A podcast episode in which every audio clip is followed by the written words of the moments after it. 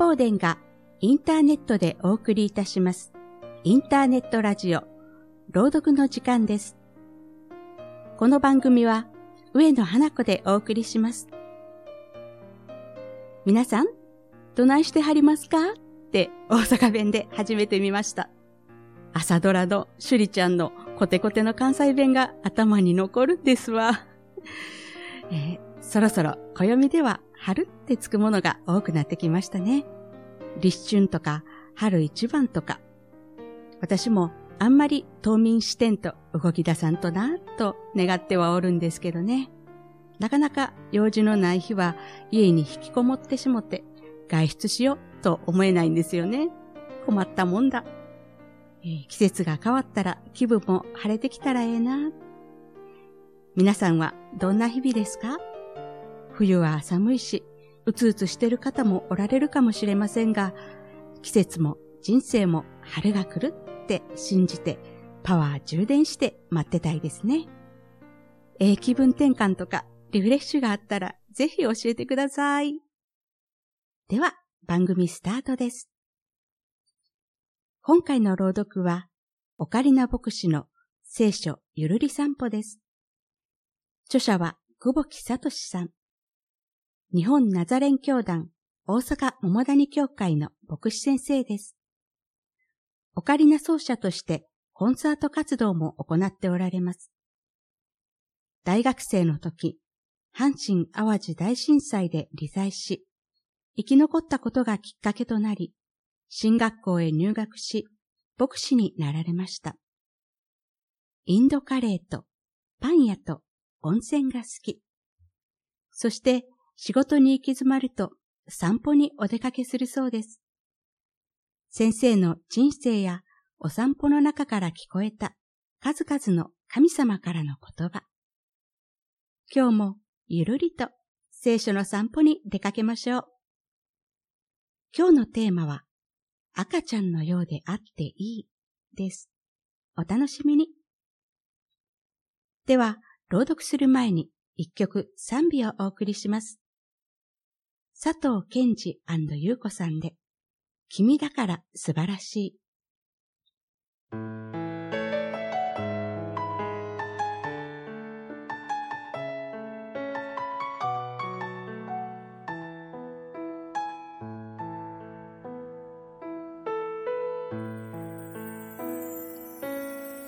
人と自分を比べてばかり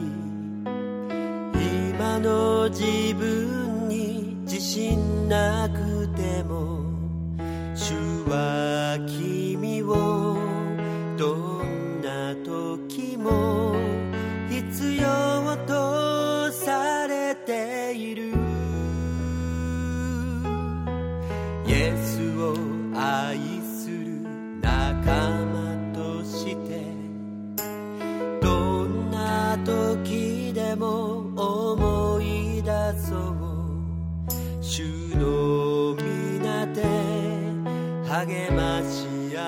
る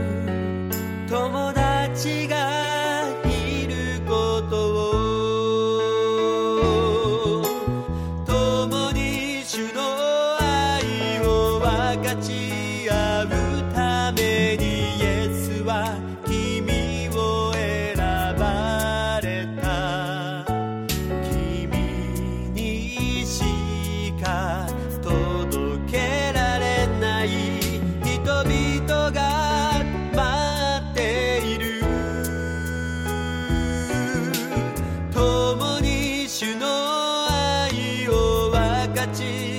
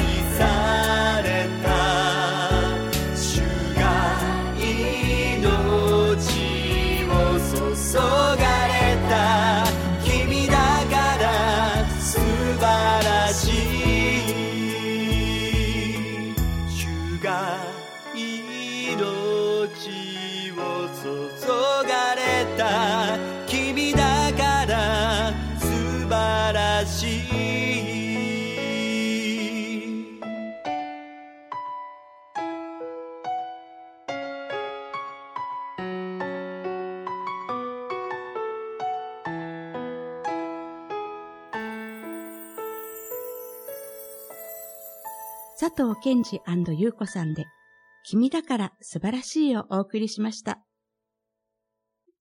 では、オカリナ牧師の聖書ゆるり散歩の第11回目を朗読します。赤ちゃんのようであっていい。今の職場がものすごくストレスで、忍さんがそう話してきました。対人関係のストレスで歯をぐっと噛み締めることも多く、そのせいか肩こりもひどいとのこと。ひとしきり話を伺った後、詩篇を祈ってみませんか？と伝えてみました。詩篇ですか忍さんはびっくりした様子。こんな詩篇があるんです。神よ、私の祈りを耳に入れ、私の切なる願いに耳を閉ざさないでください。私を見心に留め、私に答えてください。私は悲嘆に暮れ、泣き叫んでいます。詩編55編1から2節母乳が欲しくて火がついたように泣き叫ぶ赤ちゃんのように、この詩篇の言葉に対人関係の苦しさを乗せて神様に訴えかけてほしいのです。はあ。忍さんは神様の前で赤ちゃんのようであっていいんです。赤ちゃんのように泣き叫ぶ。そしてね、神様が忍さんを抱き上げて、大丈夫、大丈夫、と言ってあやしてくださる。そんな情景を思い描いてみるのです。へえ、そんな風に。この詩篇の続きに、私が神を呼ぶと、主は私を救ってくださる。16節とか、あなたの重荷を主に委ねよ。主があなたを支えてくださる。22節とあります。それって、いわば、激しく泣いては、親に抱き上げられ、あやしてもらって、母乳をもらって、満腹して、ああ、もう大丈夫だ、と思っているようなものなんです。そうやって神様に泣き叫んでは抱きしめられる手応えを自分の思いを詩篇に乗せて祈る中で味わってほしいんです。なるほど。うーん、言ってることはわかるんですけど、火がついたように泣き叫んで神様に祈るなんてやっていいんですか？もっと静かに上品に祈るものじゃないかと。胸の内がすっきりするまで感情を吐き出して祈ってください。幼児が親に怒りや悲しみを正直にぶつけるように。じゃあ、やってみます。一週間ほどして、忍さんと会うことになりました。なんか、ちょっと分かった気がします。綺麗事じゃなくて、本音で祈っていいし、その本音を神様は受け止めてくださるんですね。職場の状況は全然変わらないですけど、神様に重荷を委ねたら、と支えてくださるって確信が持てるようになってきました。職場にお願いして有給休暇も取れたので、体と心を休ませながら職場での向き合い方を聖書に聞いていきたいと思います。忍さんのすがすがしい笑顔を見て、ほっとした気持ちになりました。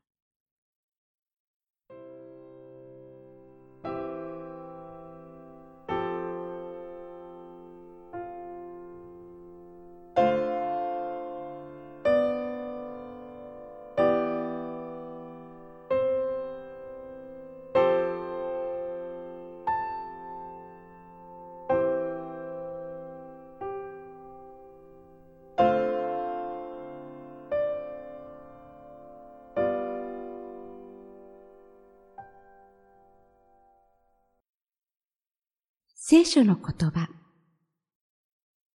神よ、私の祈りを耳に入れ、私の切なる願いに耳を閉ざさないでください。私を御心に留め、私に答えてください。私は悲嘆に暮れ、泣き叫んでいます。詩編55編1から2節火がついたように泣き叫ぶ赤ちゃん。想像はできますけど、大人になった自分がそんな風に感情を表現するってなかなか難しいなぁと私は思いました。でも、文字通り泣き叫ぶとまではいかなくても、神様の前にどれだけ正直な自分の感情をお話しするか、祈るかということなんでしょうね。こんなこと言ったらとか気にしないで、ありのままを祈る。私もやってみたいなと思いました。そして、その先の抱きしめられる手応えを皆さんと一緒に経験したいですね。それでは、もう一曲賛美をお送りしましょう。高橋メリーさんで、安かれ我が心よ。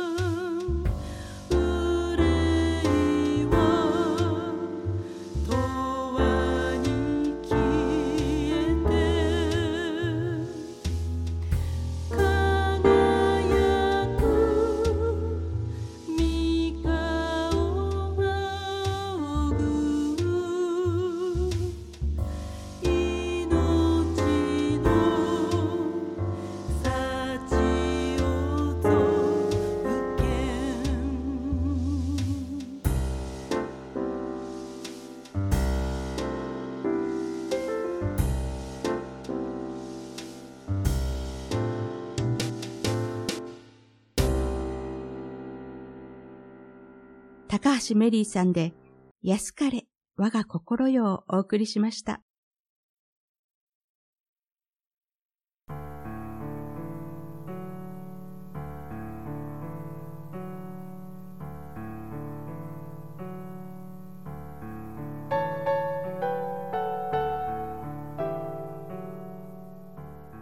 皆さん、今回はいかがでしたか？この放送は金宝殿からお届けしています。金宝殿とは正式には近畿福音放送伝道協力会といい、近畿地方を中心に活動する協力協会と個人支援者によるクリスチャンネットワークです。皆さんのお近くにも金宝殿の協力協会があります。お近くのキリスト教会の紹介をご希望の方は、金宝殿公式ホームページの協力協会一覧をご覧くださるか、お問い合わせコーナーよりお尋ねください。また、何かご感想やご意見、ご質問などがありましたら、ご遠慮なくお尋ねください。宛先は、郵便番号530-8692、支所箱215朗読の時間の係までお送りください。お待ちしております。次回は4月にお届けする予定です。テーマは、失笑も真実な笑いに。また、以前の番組も残しておりますので、ご自由に何度でもお聞きください。この放送は、朗読者の上野花子でお送りしました。それでは皆さん、次回をお楽しみに。お元気で。